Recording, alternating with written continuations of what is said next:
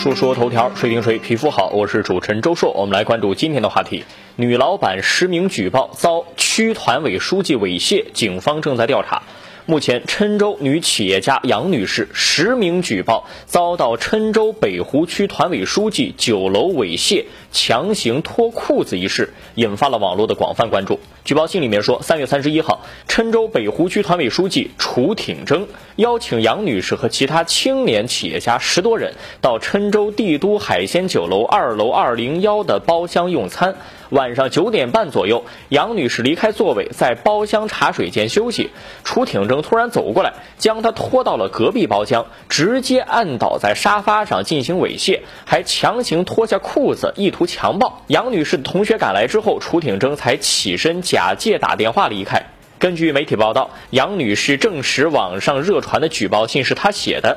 最新的消息是，楚挺征违规接受吃请被免职。目前公安机关接到报案，北湖区委区政府责成区公安分局加紧调查，处理的动作倒是很快。不过呢，被免职的原因是违规接受吃请，跟被举报的内容倒是没什么关系。从目前情况来看，作为媒体和旁观者，不方便直接下结论，等警方调查结果出来之后再去讨论。到底是违法还是犯罪，或者说像是曝光的当事人微信道歉解释的一样，说是误会和不愉快。相信啊，真相不会让我们等太久。从当事人的聊天记录来看，楚书记发微信道歉说：“说人人都喝多了，给你造成的困扰和愤怒，表示深深的歉意，请给我一个机会赔罪，能给我一个机会弥补吗？等等。如果就这个聊天记录来看，似乎举报的内容有些靠谱。”当然，如果是伪造的聊天记录，我们也不得而知。如果举报内容属实，那么这个人应该付出应有的代价；如果举报内容不属实，也应该给这个干部一个清白，并且追究诬告者的责任。三个层面，一个是法律层面的问题，构不构成犯罪，是不是违法，罪与非罪的问题，由公安机关调查，检察机关公诉，法院判决。这个层面的事情，我们等一等再说。另一个是社会风气方面。是什么让这个区团委书记以为能够利用自己的职权做一些不妥当的事情了呢？咱们先不说猥亵不猥亵，就说吃请的问题，是不是违规？谁请的客？如果人家正常朋友吃饭，二话不说就开除，那就是为了甩锅而撇清责任呗。那如果确实违规，问题就在于团委书记应该给青年人做一个表率和榜样。显然，青年人们在奋进。应该是他们榜样的领导却出了问题，这不是让广大青年寒心吗？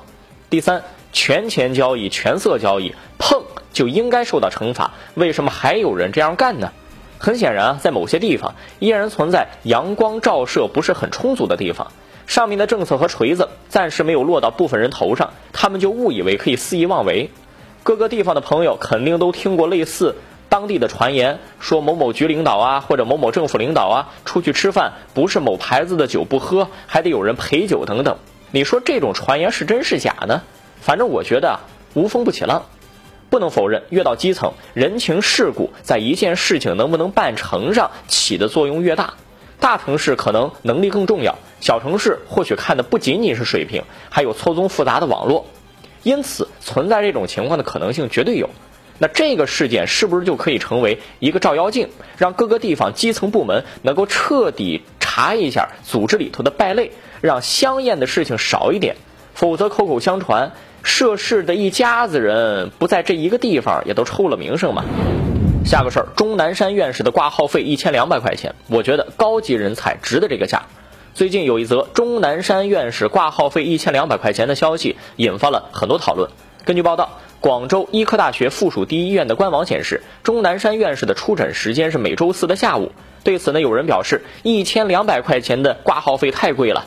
也有人认为，对这种高级别专家就应该提高门诊挂号费用，应该鼓励医生凭借医术赚钱。我个人认为，作为高级别专家，一千两百块钱的挂号费不高，他的水平和能力值得这个价。或者说，从朴素的群众角度来看。得了普通肺炎、呼吸道病症，花几块钱找个普通号的医生看，完全可以，没有必要挂专家号。但是如果得了不明原因的症状，甚至自己感觉要危及生命了，这一千两百块钱能够找国内的顶级专家诊疗，或许还能救自己一命。你说值得不值得呢？说白了，这样级别的医生是用来救命的，其他情况你有钱也别找人家，耽误有需要的人看病。挂号费是病人就医的时候在第一时间就需要交纳的费用，是医生智力劳动的报酬。收取挂号费有其合理性。通过网络搜索，其实关于挂号费的收取疑惑早就有了。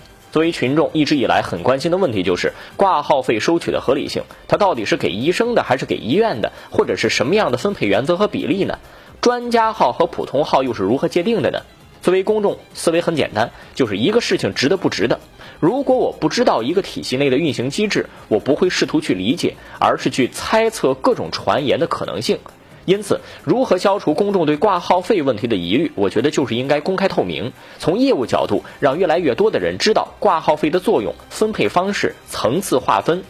医院虽然是公共服务机构。但在市场的大背景下，同时要分流病患、维护秩序，让不同职称的医生享受不同的待遇。挂号费它是一个能够分出层次的做法，但是这个收费高低也要有明确的上限，同时也要有明确的规则。说说头条，谁听谁皮肤好？我是主持人周硕，下期节目咱们接着说。